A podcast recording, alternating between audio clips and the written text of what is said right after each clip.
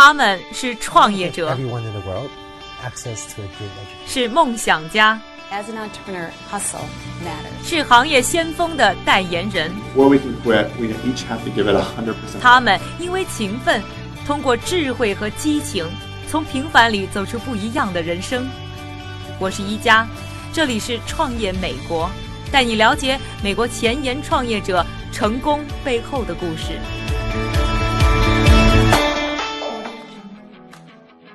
欢迎收听创业美国，我是一加。我们的节目将从创业出发，带你看一看中国以外的世界都在往哪个方向走，海外的年轻人们都在用什么样的步伐追求着各自的梦想。这几年我在美国看到有越来越多的中国孩子来留学，而且当中有很多都是本科生。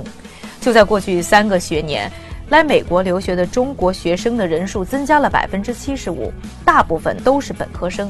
我是从高三呢来到美国上学的，本科是在纽约大学商学院完成。当年上学的时候，整个学院中国学生除了我之外就只有两个，而现在再回到母校，放眼望去都是来自中国的学弟学妹们。因为越来越多的孩子来到美国上大学，所以有更多的人在关心这个升学的过程到底如何。在中国，我们上大学只要依靠一个考试，高考就可以决定。在美国，除了要参加全国标准化的 S A T、A C T 的考试，学校还要考察你整个高中的学习成绩，你有没有参加过体育比赛，有没有一些社团方面的经验，以及家庭背景等等信息。对于中国学生，这一切听起来是头皮发麻的，但其实对于美国的学生来说，也是一个巨大的工程。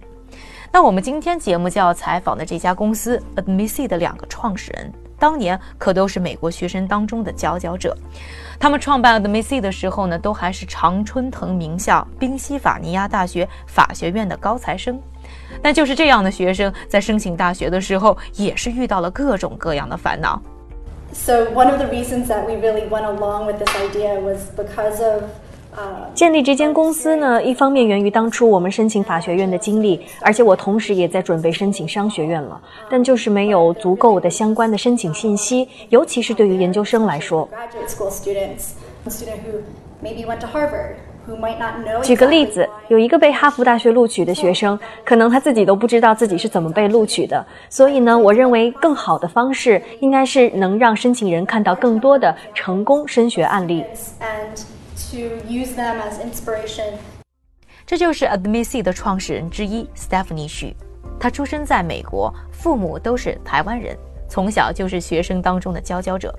二零一零年她从杜克大学毕业的时候，是三门学士学位同时毕业，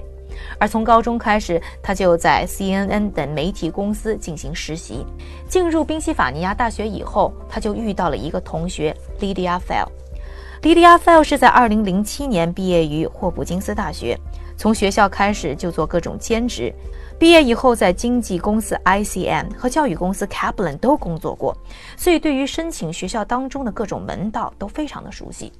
不管是从自己的和家人的经历，还是从自己的工作当中，他都发现现在的美国学生申请学校实在太难了，于是呢，有了创建 AdmitSee 的想法。和 Stephanie 一说以后，两人一拍即合，就有了我们今天讨论的这家公司。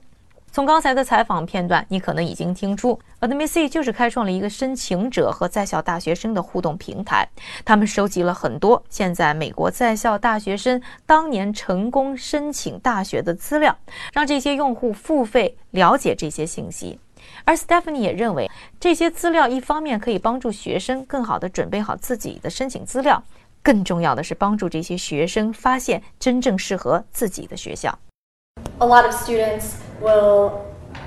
很多学生在申请大学时呢，只考虑常春藤学校，但举个例子来说，哈佛、康奈尔这些都是常春藤名校，但是他们的学生人数、学校的资源、学术的长项，这些都不一样。那很多的学生呢，会比较盲目的去挑选名校，而不太会做这些细节的比较。中国学生其实也是陷入了同样的矛盾，尤其是很多的中国父母可能只听说过哈佛、斯坦福、耶鲁这样的名校，他们也就希望把自己的孩子能送到这些学校里面去，但其实还有可能是有很多名气并不大、规模也要小一些的学校其实更适合他们的孩子，所以这是非常普遍的一个问题。现在和一些中国的学生和家长聊到美国的高校，他们首先想到的还是那八所常春藤名校。其实呢，在美国的高校的数量已经达到了四千五百九十九所，而且除了八大常春藤名校之外，还是有很多不错的学校，而且各个学校也是各有专长。所以如何选到一个又合适自己、自己又考得上的学校，其实需要花一些时间去做好研究和调查。中介行业我们都知道在中国已经成了一个巨大的产业。我曾经读过一个来自于南方周末的报告，就说到啊，现在在中国呢，拥有留学中介服务资质的公司就差不多四百家，而没有资质的机构的数量啊，甚至有可能是正规军的十几倍。这些机构一方面服务质量不易，另外呢有一些追逐利益、弄虚作假、扩大宣传，而且收费还不便宜。AdmitSee 的模式呢，则是完全的跳开了传统中介使用的模式，而是提供给你最全最新的资料，让学生自己为自己的未来做主。Stephanie 也和我介绍了 AdmitSee 和中国的中介机构的最大不同。Consulting companies in China will charge. 中国的中介呢，往往要花费上千美金，他们来承诺帮你申请任何你想要去的学校。坦白来说，嗯，这些专家其实并不是大学里面招生中心做决定的那些人。除了价格上的优势 ，AdmitSee 想要赢得更多的用户，关键其实就在于它到底能收集多少成功升学的案例。那我也到它的网站上去看过，现在啊，差不多已经有两千六百个成功升学的案例，而且大部分都是美国相当优秀的一批学校。其实 AdmitSee 在创建初期想要收集成功案例也是花了很多的心思，不管是 Stephanie 还是 Lydia 都没有什么创业的经验，当年他们是充分发挥了自己作为学生带来的优势。首先自己就是常春藤名校的高材生，就把自己的升学资料分享在他们的平台上，另外呢就是开发自己的朋友圈、自己的同学圈，当然了光靠个人的社交圈子还是非常有限的。于是两个人就结伴来到不同大学的升学仪式上，和各个学校的新生进行宣传。在宣传的过程当中啊，他们做了很多的小的宣传品和宣传单。采访的时候他们还送给我一副当时的宣传眼镜。另外呢就是和学生采取五五分成的方式，以刺激他们的积极性。因此呢吸引了越来越多的学生呢愿意在他们的平台上进行分享。当然啦，年轻一代从小也更适应这种分享的精神，因此呢，要想说服他们也并不是特别难的事情。而收集来了这么多的学生的资料，如何使用呢？ Stephanie 也给我做了比较深入的解释。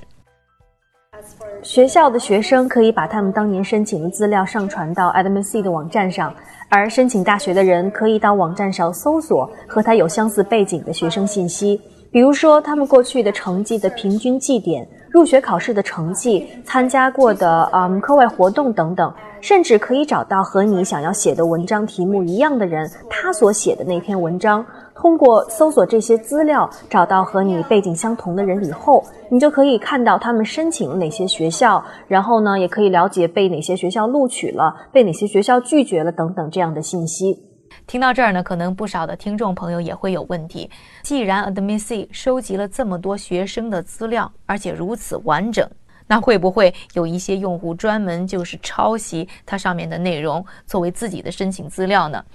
那 Stephanie 就告诉我啊，他们收集到的很多的资料呢，现在也开始和一些大学进行分享，专门就是为了防止抄袭的现象。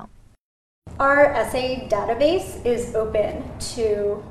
我们的文章资料库对任何有需求的大学开放，因为有很多学校对我们提供的服务最大的担心在于 AdmitSee 是否在帮助学生抄袭申请资料，然后他们会写出类似的文章，并且反复提交给各大申请学校。那我们所做的呢，就是通过和这些学校分享文章的资料库，帮他们扩充自己的防抄袭软件信息，这样呢就可以让校方把每年新申请的文章放到他们的软件系统里来检查是否有抄袭的文章。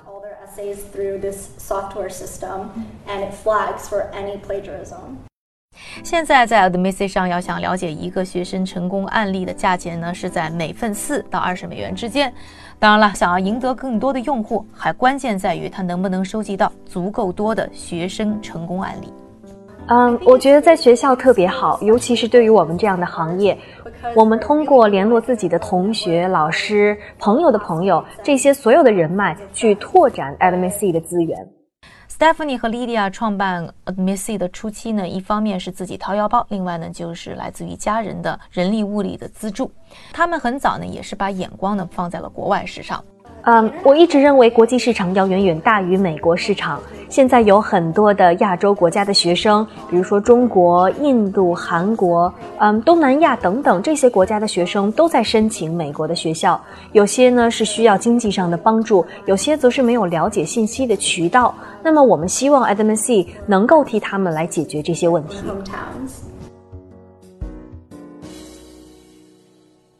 刚才已经和大家介绍了 AdmitSee， 那今天我们节目的现场呢，再次请来了社思维的创始人牛磊。你觉得像这样的一种服务，对于中国的这些留学生会不会有帮助？呃，我的第一直观反应就是说，如果这个公司能够在中国做很好的推广的话，那就直接可以消灭一个行业了，传统中介行业嘛。其实很简单，这个行业为什么能够在一开始九八年到零五年这段时间里面那么红火，其实利用的就是一个信息不对称的这样一件事情。现在由于普通的人越来越多的七零后家长，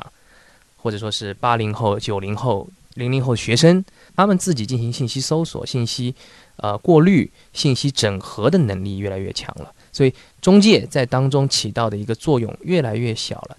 AdmitSee 这样一个公司的出现，其实是不管是对哪一个层级的学生来说，都是更直观、更高效的一个帮手。你觉得是不是只要有了 AdmitSee 提供的一些信息，就真的能够帮助你完成整个升学当中的一些这个疑问？还是说在 AdmitSee 的基础之上，还有可能有结合一些什么其他的一些服务呢？AdmitSee 给你的其实是一个个性化的这样一个可能性，帮助你啊学习别人的案例，来发掘自己的这个跟别人不一样的地方。因为我们也知道，就拿申请美国高校来说，其实个人的这个闪光点，或者说你个人的特色很重要。那这一块呢，其实是很多学生原来啊不知道该怎么去去挖掘的。那我觉得 AdmitSee 可以作为一个很好的一个，给你一个起点，给你一个这样一个启发。让你的这个申请的流程最后的那临门一脚变得更高效更有力。有没有可能是把这些中国一些不错的学霸他们的一些资料也整合起来进行这种嗯有偿的销售呢？呃，可能在放在十年以前哈，或者五年以前，可能这个东西呃做起来的可能性还不高，因为说中国的进入高等学府的这个所谓的路径比较单一，就是高考。但是现在不一样了，因为我知道，比如举个例子哈，就是上海复旦已经开始完全做提前批招生了。那其实怎么样留住顶尖的学生，变成了中国的优秀学府、高等学府的首要的一个挑战。那所以在这样一个大环境下面，他们把自己的录取的流程进行改革、进行突破，这个是必然的事情。那在中国的话，会不会因为大家都喜欢分享？他就反而卖掉一个以后，可能第二个就卖不动了，